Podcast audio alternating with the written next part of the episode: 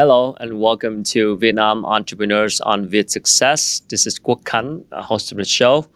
Today we're going to talk about cloud computing and how it impacts uh, the digital transformation strategy for corporate leaders. Uh, nowadays in Vietnam, many businesses are looking towards cloud based technological transformation to, in the short term, facilitate the recovering process after COVID. And in more sustainable term, in the long term, to catch on with the digital trends of this omnichannel world.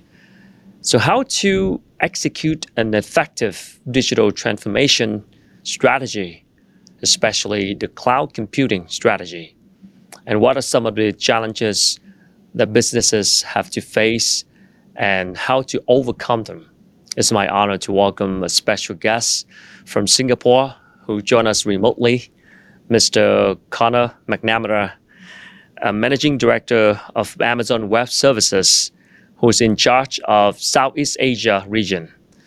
Amazon Web Services is a provider of cloud-based products ranging from compute, storage, database, analytics, and many more. So it's my honor to welcome Mr. Conor McNamara. Hello, welcome. Thanks. Thank you for joining us. How Thanks, are you? Good, thanks. Great to be here virtually. Looking forward to the, looking forward to the conversation. Can you hear me good now? Loud and clear. Loud All right. So I'd like to uh, get started with the um, just a, let's say a, a, general background of this term digital transformation, because we talk a lot about this this term, and it's such a broad term, especially when it comes to cloud computing. So how do you explain this term uh, especially to non-tech corporate leaders? Yeah, great place to start. Uh, good question. Yeah, the easiest analogy I use is that of a light bulb. And if you think back to the world pre 2006, when Amazon or AWS was formed and we pioneered this concept of cloud computing, you know, pre 2006, if you wanted to go and launch a new business or test a new idea or build a new product, you had to go and make some sort of capital expenditure. You had to go and buy servers, you had to go and build a data center, you had to go into enter into a long-term co-location contract. And post 2006, all of that goes away. So now you can go and consume various services, as you mentioned in your introduction compute, storage, database, analytics, machine learning, and many more on a pay as you go basis over the internet. And you only pay for what you use. And that's been truly transformative because what it's meant is that that barrier to entry and that barrier to innovation has reduced drastically over the last 15 years. And it's meant that developers in dorm rooms or early stage startups can now, you know, compete on a level playing field with the world's largest financial service institutions, largest government institutions, largest enterprises around the globe. And that's why we've seen this wave of disruption over the last 15 years. And we've seen you know, industry's been turned upside down through this technology uh, innovation. So very, very exciting, and it's still very, very early. You know, I think even though we're 15 years into this journey now, we still believe that less than 10% of all cloud addressable workloads are in the public cloud today. So there's a there's a really, really exciting future ahead of us. COVID 19 does speed up a little bit the adoption process in Southeast Asia, especially in Vietnam. And I know that Amazon Web Services you come to the country in 2017. So I'm just wondering, what is your observations of what's going on right now in terms of cloud computing development in Vietnam? Yeah, yeah. So look, um, lots in, a nutshell, a lot going on. We're really, really excited about our business in Vietnam. You know, as you said, we've had customers in Vietnam now for well over a decade, but the business really accelerated with the launch of of our first on the ground presence in Vietnam in 2017 with the opening of our offices in Ho Chi Minh and Hanoi.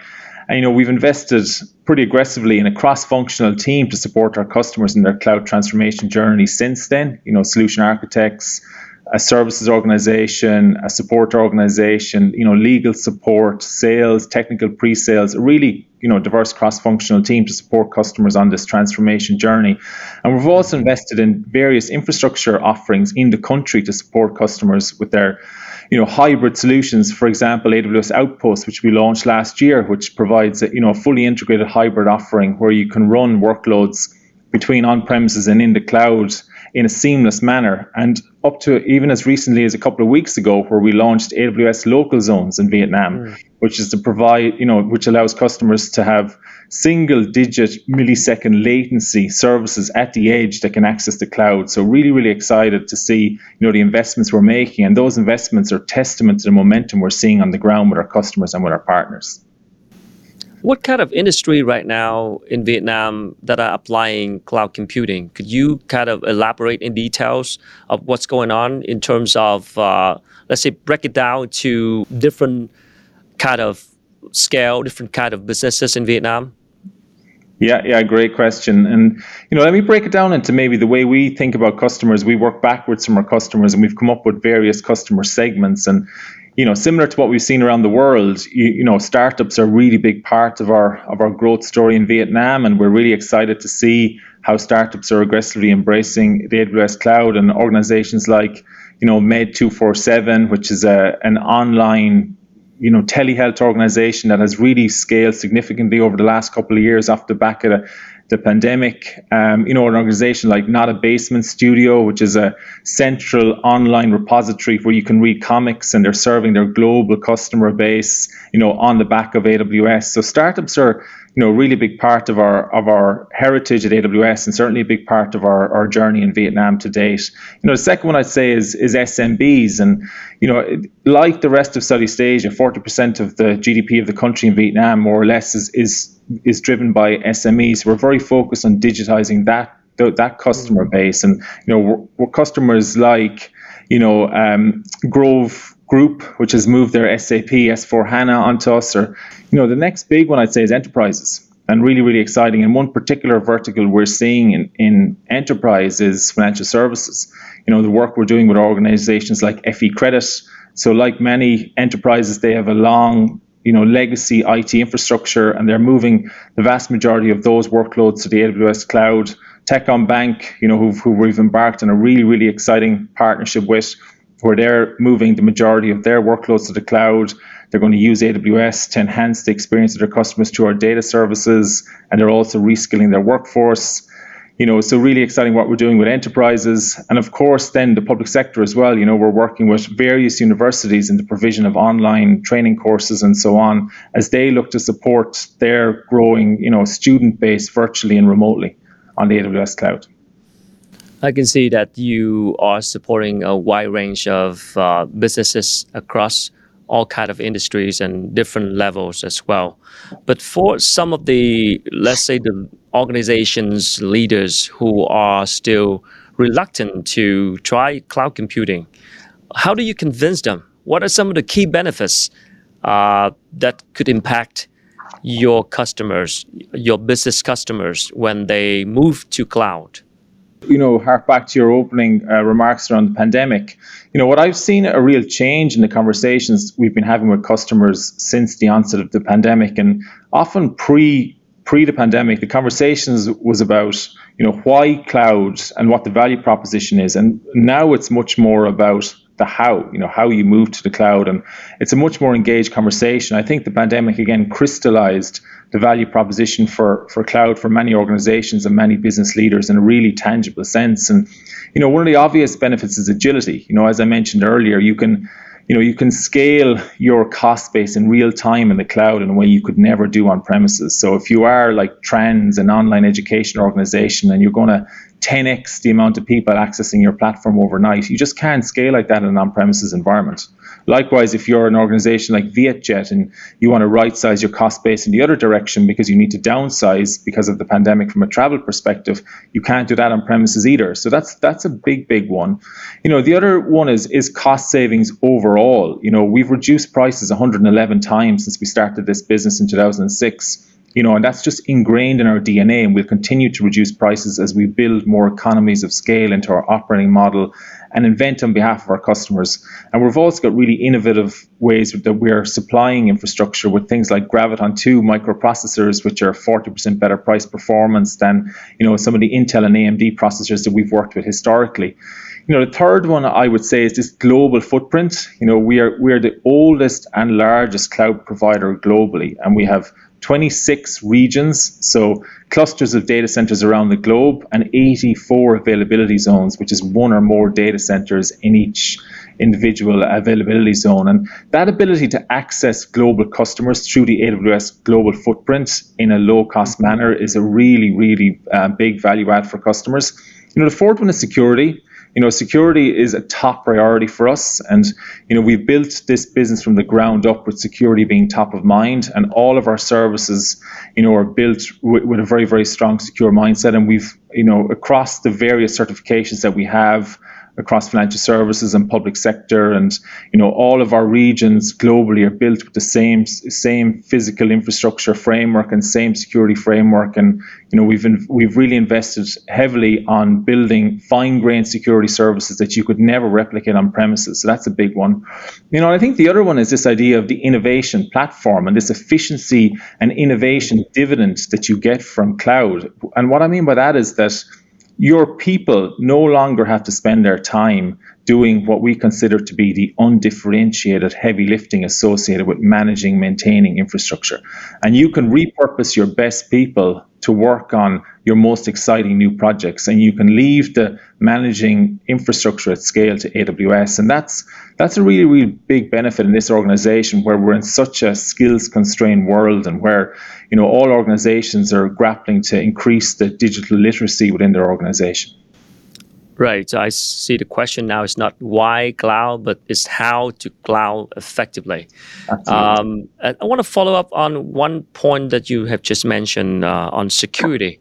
And I believe uh, that is a very critical point for corporate leaders in Vietnam. And that's maybe one of the reasons why they are reluctant to move to cloud because of the uh, data security uh, risk so, from your perspective, how do you ensure data security for businesses?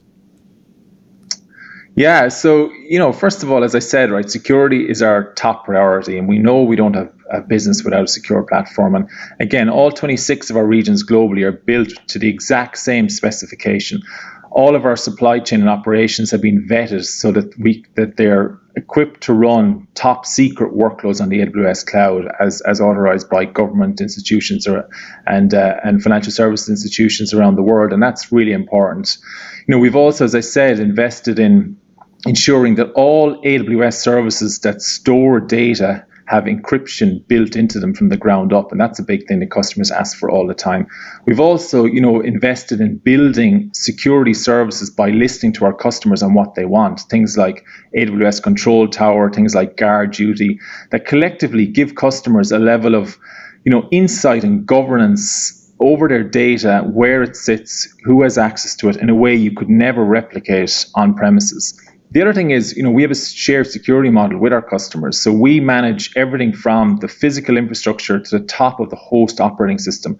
And then our, cu- our customers manage the security architecture of the applications they run on AWS. And we provide lots of training and certifications and support to our partners to ensure customers are educated on what the right security posture is for those applications. And we also have a marketplace of third party security services that customers can procure at any time to augment their security posture even further. Right. Um, I guess uh, a lot of Vietnamese businesses are moving to cloud right now. Uh, what seem to be some common challenges or obstacles that they are facing right now when trying to apply an effective cloud computing strategy? Yeah, so I think you know, I think one that the, the, the you know not just Vietnam, but I think the region and globally is grappling with is, is this idea of the skills divide. I, you know, I, I referenced it earlier, and I think you know we're really encouraged by the pace of growth, but we know that for cloud to be truly a democratizing force, that you know we must play an active role in in bridging the the digital skills divide and you know, I think we have really stated our intent here with what we said at our CEO, Adam Selipsky, said at our Global reInvent conference in December last year, where we would train 29 million new builders on the AWS cloud by 2025. And, you know, we've taken that down to Southeast Asia as well. And with the launch of our AWS region in Jakarta in December, we announced we've trained over 200,000 Indonesians on the AWS cloud, you know, over the last couple of years, which is a you know big, big progress as well. So that's a big focus for us, and I know a big focus for customers across Indonesia. And when we think about that, we don't just think about through the lens of training our customers today. So I mentioned Techcombank earlier, and we're doing something with them called the AWS Skills Guild which is focused on building cloud fluency across the organization. And again, cloud is not a technology driven project. For it to be successful, it needs to be an organizational wide project. And the best way to make the organization invested in the success of your cloud organiz- of your cloud project is to anchor the outcomes in business goals and train your people. And Techcombank have taken a really ambitious goal where they've already trained over 700 people across the organization on AWS cloud skills and will, will train over 2,000 people over the next couple of years. So that's really important and big focus. And we're doing something similar with many other customers across across Southeast Asia. You know, but also another big part of it is ensuring that we're training the next generation of, of builders coming out of Vietnam. So we're very focused on ingraining AWS curriculum into second and third level institutions with our AWS Educate program and focused on ensuring that we educate and train school teachers and lecturers so that institutions can ingrain that those education programs into their uh, organizations and into their their courses so that then the next generation of graduates have AWS cloud skills from from the early days of career, of their careers to then fuel the next generation of growth. We've also done something like you know, AWS Build on Vietnam, which we did last year, which was a hackathon, which we tried yeah. to run a gamified program over the course of a weekend to, you know, give customers an opportunity or potential customers, developers, an opportunity to experiment in AWS in a in a low cost, free environment, and then build something tangible, and then present that back, and then th- those individuals were showcased and and transferred into the the final, Southeast Asian final for that program. So I guess it uh, cloud skill and a lot of training that we can have support from AWS. But from a, a, a, corporate leader's perspective, how do we get ready for this change? How do we make sure that our organizations is ready for this? Um, how do we know that we're going to need the cloud services? Yeah, great question again. And you know, back to my my catchphrase I said earlier. You know, I think if you look at the the conversations we've been having, it's less of of why now than how. But if you think of the value proposition again, you know, there's there's things our our CEO or former CEO and and founder of Amazon, Jeff Bezos, talks about tailwinds and the importance of when you're a day one company, the need to embrace external tailwinds early and for me, one of the strongest external tailwinds organizations are ever going to encounter over the next 5, 10 to 15 years is cloud computing.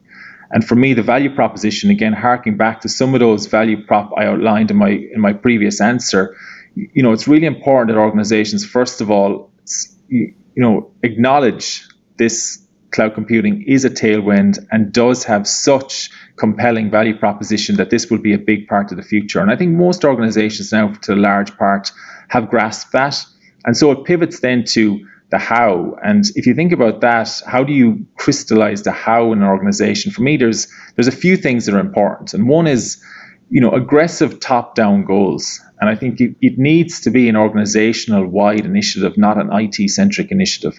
And it's mm. really, really important, in my experience, to have CEO level sponsorship and board level sponsorship in the program and to anchor the outcomes of the cloud program to business objectives. Again, harking back to Techcombank, you know, their vision is change banking and change lives. Mm. And when we were working with them, a lot of our focus was around ensuring that the cloud program anchored around those those charters. And many other customers in Vietnam, given the growth the country is seeing, and you know, in digitization and in you know financial inclusion, a lot of organizations are looking to do really exciting things. I think of um, T, uh. Uh, you know, one of the f- first digital bank in the country and a subsidiary of Maritime Bank, similar, you know, really ambitious goals. And they, they've really stated those publicly and then anchored technology solutions to those things. The second thing, as I said, is train your builders. You know, mm. for cloud to be a truly differentiating force in your organization, invest in training, invest in training early, and make that training program holistic, holistic and inclusive. And the other thing I'd say is that, you know, we live in this world of consumption economics now. And no longer do organizations need to make really long term contract commitments, really, you know, things that they can't yet plan for. And what we've seen historically is that organizations, particularly enterprises, tend to enter into long stage RFPs and procurement processes. And that just isn't typically, in my experience, the best way to start a cloud journey. Really, what we want to say is don't complexify, don't get stuck in analysis paralysis you know, pick a project, pick an initiative, start doing something, build subject matter expertise within your organization, and then evolve from there. You know, at Amazon, again, we say be stubborn on the strategy and flexible on the tactics. And I think organizations can, again, think about what the strategy looks like long term, but then experiment around the tactics so you learn in an iterative way in, in this new way of working. Yeah, I see that you have uh, you have many successful cases in Vietnam uh, you mentioned Techcombank many times, but I have known that uh, one other uh, customers of your P&J, uh, Jewelry, one of the fastest growing uh, jewelry brands in Vietnam, uh, recently achieved success. And that success has come from uh, digital transformation strategy, especially cloud computing. So, could you kind of give us an evaluation on this case? And I believe this is a very important case that we can learn from in terms of executing a very effective cloud computing or digital transformation strategy. Yeah, good question. And I agree, a great case study. I think, first of all, you know, they moved their organiz- they moved their key customer facing platforms to the cloud and saw immediate cost savings, you know, up to 90% savings versus what they would have seen in an on-premises environment.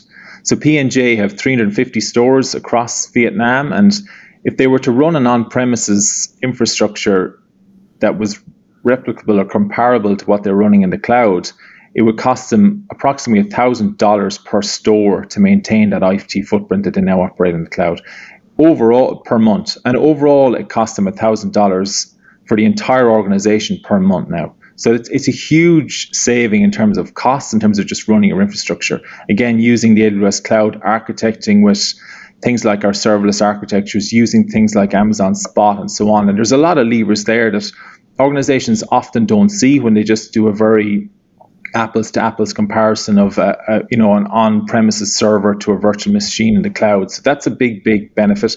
The other thing I love about this organization is that they've looked at the business met- metrics that matter to them, and they've measured the improvement in those metrics. So things mm-hmm. like you know checkout speeds when they're ordering online how quickly can you get to a checkout and they've seen i think a 4x improvement on that from running that application on premises to running it in the cloud.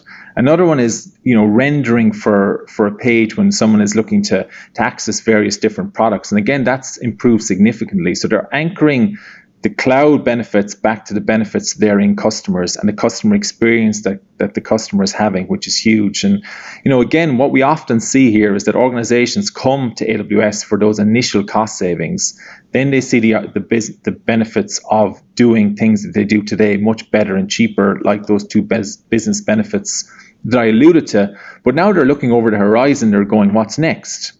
And they're looking at things like augmented reality and they're looking at things like how they can use Amazon machine learning, things like personalize our recommendations engine to build the next generation of what their store looks like in the cloud and what it will look like to be a P&J customer in 2023 or 2025 and how AWS can play a key role in that. And that's often a journey we see. Organizations move their legacy IT infrastructure, they get some cost savings, they get better operational performance given the you know the way we architect our applications then they improve the way that they provided services to their customers today by doing it better, faster, and cheaper. And then they look over the horizon and they go, what's next? How can I build new products? How can I enhance the services I'm giving to my customers? How can I look at things like machine learning or augmented reality and, and so on? And that's that's a that's a really proven pattern, and you know really applaud P and J for their journey in this space.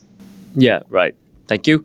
Uh, I guess my last question is kind of wrap up the whole conversation for business customers uh, in Vietnam, uh, corporate leaders, when they choose a let's say a cloud partner like like you.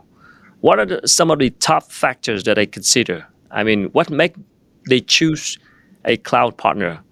What kind of criteria they're looking at?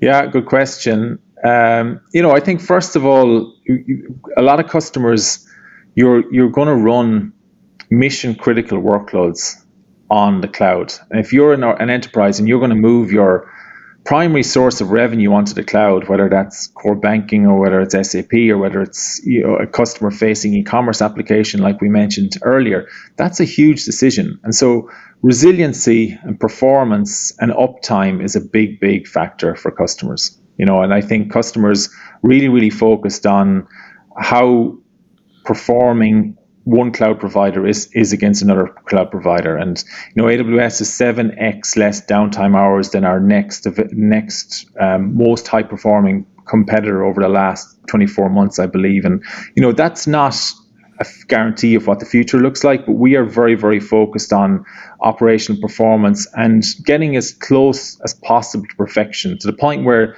the difference between our performance and perfection is indistinguishable to our customers. And so that's really important for us, and I think really important for customers that operational you know resilience and ensuring that we continue to stay really really focused on providing a secure scalable fault tolerant platform you know the second one again is as i said is the breadth and depth of the platform and yeah. so customers are very rarely looking for a point solution anymore uh, customers are looking for a partner that's going to be a holistic partner over time. And that's from a technology standpoint. And you know customers can very rarely buy a data warehouse now without fully understanding the breadth and depth of the ancillary services around governance and around data stores and around machine learning and AI and that applies across the breadth and depth of services. And so having 200 plus services and having the depth of service that we have in the area of compute, for example, that is unmatched by any of our competitors is a big, big plus for customers, I believe.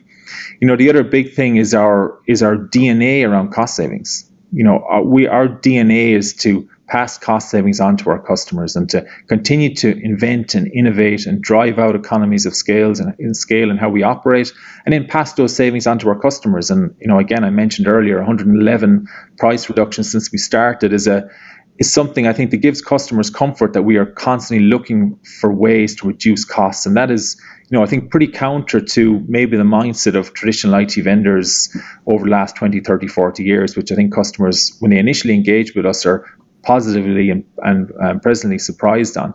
You know, the last one in is that global footprint again. You know, do you have a presence across all of the geographies in which you want to do business or may want to do business in in the future? And, and do you have an ability to serve your customers in a way that you can you can do so remotely in a low cost manner. So customers often compare the footprint of, of one cloud provider versus another. And again, we have the largest global footprint. And I think that's a big, big um, benefit for customers.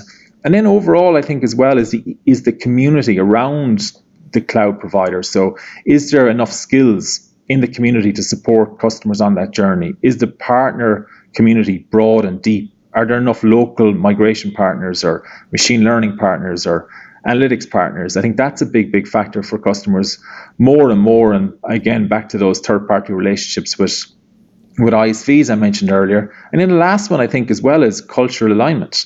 You know, I think customers are more and more thinking about you know, are the culture of our organization aligned with your organization? Do we believe that there's overall cultural alignment there? So I think they're in my experience, some of the key factors that CEOs and CIOs and, and boards and so on look for when they're trying to select a long term cloud partner. All right, thank you so much. That's such a big emphasis on what we have just uh, uh, went through for the whole interview. Thank you so much, uh, Mr. Conor McNamara, Managing uh, Director of Amazon Web Services in Southeast Asia. Thank you so much. So I guess the question now is not why cloud, but it's more of how cloud.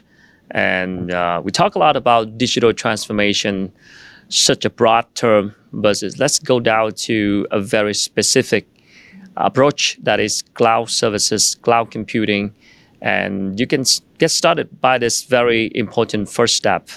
And um, hope you can gain some lesson from what Conor shared today. Let's look forward to a future. And thank you, Conor. Thanks, Ken. Pleasure. It's great talking to you. Thank you so much for tuning in. Thank you. And uh, thank you so much for watching the show. And I hope you guys can support us by uh, giving us a subscription or like or share the video and also follow us on many podcast platforms. So I'll see you next time. Thank you.